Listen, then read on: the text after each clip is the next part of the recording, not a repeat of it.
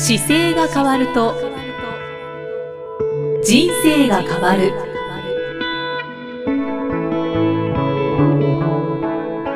こんにちは、生きみえです。この番組では中野生態東京青山の院長姿勢治療科中野孝明先生が人生が変わっていく成功する姿勢力についてお話ししていきます。中野先生今回もよろしくお願いします。はい、さて今回はリスナーの方からいただいたご質問にお答えいただきます、はいはい、えー、さとしさん愛知県の方からいただきました、ありがとうございます。年齢は35歳。身長体重は164センチの60キロ。まあ男性の方ですね、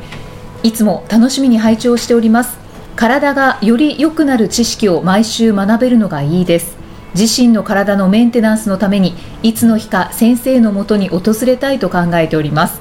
ぜひ来ていただきたいですね。すね。ぜひお越しください。はい、はい、えー、私の疑問は扁平足についてです。子供の頃は土踏まずがあったらしいのですが高校生の頃からぺたんこの足になっていた気がします。もちろん今もお風呂から出たりした時の足跡は土踏まずがぺったりと地面についています以前も足に関しての質問があったかもしれないですが成人になっても扁平足は解消できるのでしょうか？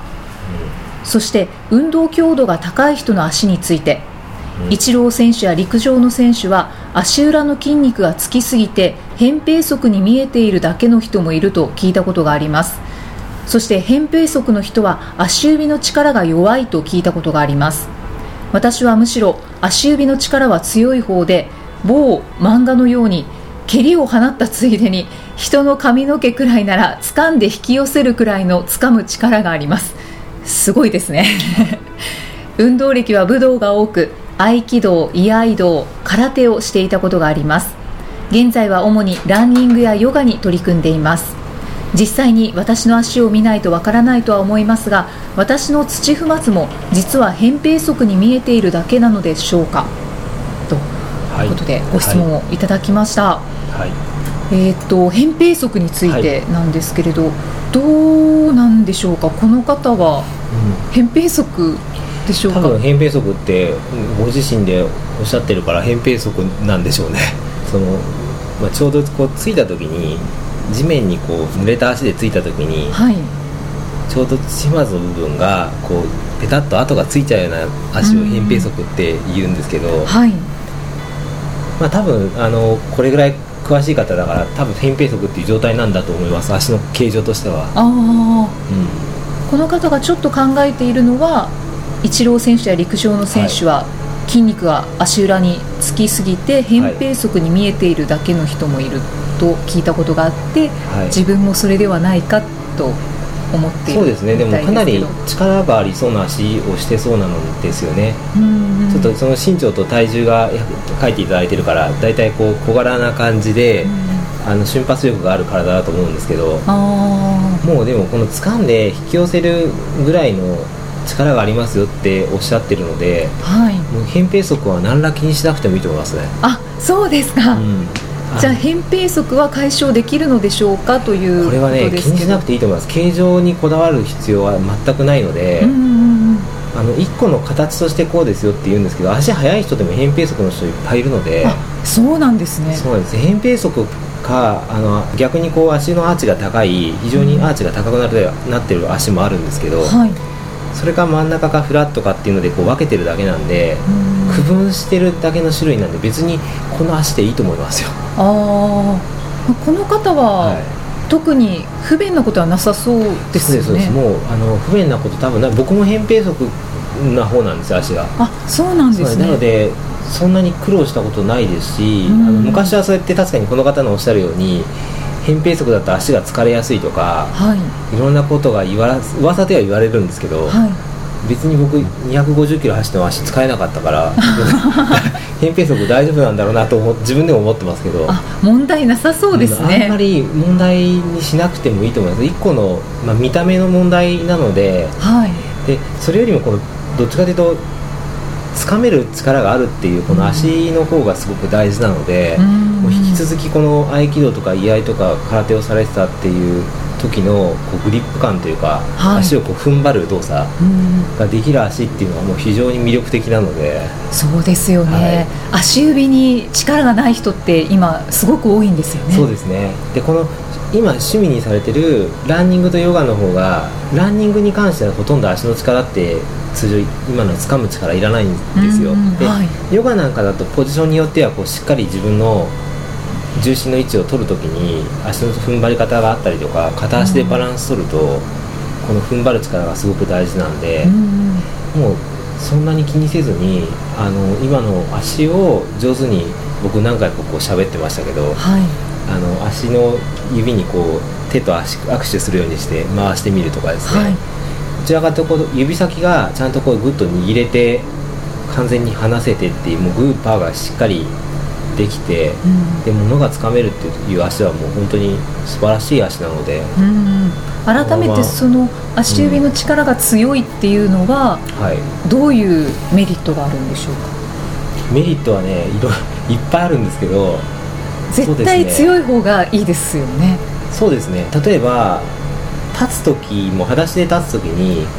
バランス感覚がいいとかふとした時に例えば小指の力があるかどうかでバランスがだいぶ随分違うんですよ、うんうん、でこの足のつかめることができるってことはその小指まで力が使えるようになっているので、はい、サトシさんの足を多分見ていただくと小指親指とかなんか人差し指中指っていう指先の爪がちゃんとこう上から見た時に足が見えてると思うんですよねで使えなくなってる方の足っていうのは例えば小指の爪だけちょっと中に入っちゃってるとかはいはい、曲がってきて場合によってはその爪のサイズが親指人差し指中指ってきた時に小指だけもう爪がなくなってたりとか、うんうん、っていう足になってくるとこう使えなくなってきやすいので、はい、指がちゃんと手と同じように5本爪があってしっかりあの正面に向いているというか上から見た時にこう爪の形があるっていうのはすごい大事なんですよね。うん足指の力が強いとやっぱり転びにくいとか、そうですね。バランス感覚がやっぱりいいので、はい、長く結局バランス感覚が良かったり踏ん張れるが効くっていうことは、えー、健康っていう概念からいくと長く立てるっていうことなんで。ああそうですね。そうですそうです。立って自分の足で歩ける時間が長いっていうことがこの足のメリットなんですよね、うんうんうん、自分の足で歩くっていうことに関してはもう今のこのサトシさんの形状をキープし続ければ何ら問題なく使えそうなので、一番土台となるところですね。そうです土台なので本当にそこをしっかり使えているので、はい、逆にこう今お聞きになっている方で自分の足の指をこう見見るような機会でお聞きになっているようだったら靴下脱いでもらって、はい。はい、こう指先を上からですね見ていただくに爪がこうちゃんと1個ずつあるかどうかとかですね、うん、上から見て見えるかどうか。そうです。ね。であと小指がこう曲がってたりする足だったら小指を伸ばせるなら伸ばしていった方がいいので、うん、それを意識することがすごくこの足を長く使うっていう意味ですごく大事ですね。そうですね、うん、じゃあ扁平足はもう全く気にしなくて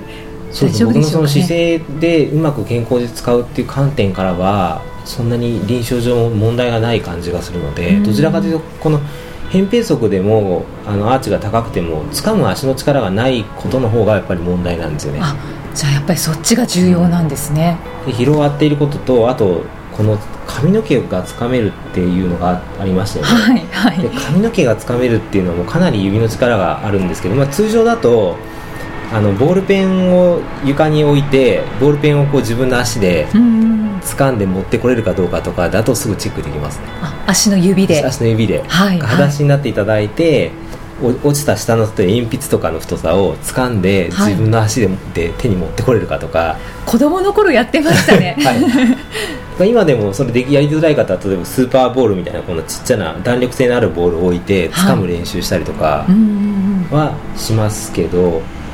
まあ掴む力があるってことはうまく使えてると思います。そうですね、うん。そういうストレッチも取り入れた方がいいですね。足の指を強化する。まあ、そうですね。掴めてる。サトシさんに関してはもういらない感じしますね。ここを気にしなくてもいい感じします。はい、今聞いていらっしゃる方たちでちょっと不安のある方は、はい、ストレッチに取り入れてもいいかもしれないですね、ね、あと1個だけ、はい、今の指の曲げ縮みっていう観点でいくとあの指足の指ってこう曲げた時にですねあのちゃんと上から見た時にこう爪が全部隠れてるぐらいまで来てれば合ってます。合ってる。できてる感じです。はいで、はい、爪が見えたままでもそれ以上つかめないっていうのが限界がまで掴んだつもりでも小指がこう見えてたりとかするようだとやっぱりちょっと退化しし始めてるので。そうなんですね。私も今すぐチェックしたい気分です。そうですよねあのうちのスタッフなんかで一人すごい柔軟性のある関節持ってる方まあ、スタッフがいるんですけど彼なんかはその指の手で指でいくともう手の甲のところから足が曲げれるんですよ、はい、おお柔らかいですね。だから指あの指を折り曲げてもう立てるっていう状態で。痛くないんですか？平気ですね。僕はそこまで関節可動範囲がないからできないんですけどその彼の足なんかも見事に綺麗にこうやって立てるのでバレエのダンサーの方もそうなんです。バレエダンサーも立ってますね。ああそうですね。えー、すごいですね。そのスタッフの方。ね長く立ち続けられますね。うん、なんか子供の頃からその曲げるのがどうも好きだったみたいで 本人が 気持ちよかったのかな。足の指手を手の手の指をこう鳴らすような感覚で足の指をこう曲げていつもストレッチしてたって。はいはい。ちょうどなんかサッカーをするのが多かったみたいでサッカーした後になんなんとなくこう足が気持ち悪くて曲げてたっていうのが習慣になって今もできているっていう。素晴らしい習慣ですね。ね。へえ私もこの後すぐチェックしたいと思います、はい、ぜひチェックしてみてください。ちなみにあの、はい、扁平足っていうのは、先天性ですか？先天性ではないと思います。ではない。後天性、うん、あの後天性でやっぱり使ってる足の使い方によっても多くはねなんか経験上ですけど子供の頃に入あの裸足の時間が短くて、はい、早めに例えば靴下履き始めちゃったとか、うんうん、本来人間の足ってこう裸足で動けるようになっているので、はい、幼児教育の中にはこう砂地を裸足でこう走らせましょうとかっていう教育もあるんですよ。で裸足で結構いた子供の方がアーチがしっかりしてる傾向があるのかなというのは僕の経験ですけど扁平足になってるのが多いほど早めにこう靴下履いたりとか、はい、子供用のちっちゃい靴靴あるじゃないですか、はい、ああいうのを履いて歩くようになったりとかすることが多かった方のがなんか扁平足の気がしますねじゃあ小さいお子さんがいらっしゃる方は、うん、できるだけ裸足で過ごさせるっていうことをするのも必要です、ね、なんとなくこう冬の時期だと寒いから靴下をとかって思うんですけど別に靴下なくても人間の足は本来あったかいはずなんですよ。うんどうしても履いてしまいますけどね。なので裸足でこう自分の足をつけて地面をハイハイさせたりとか歩かしたりとか、はい、ちょっと高く背伸びしたりとかって子供の時に足をそうですね1歳とか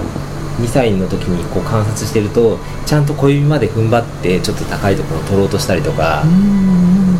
あの抱っこしてっていうようなポジションあるじゃないですか、はい、ああいう時にちゃんと小指までぐっと立ち上がってたりしますよ。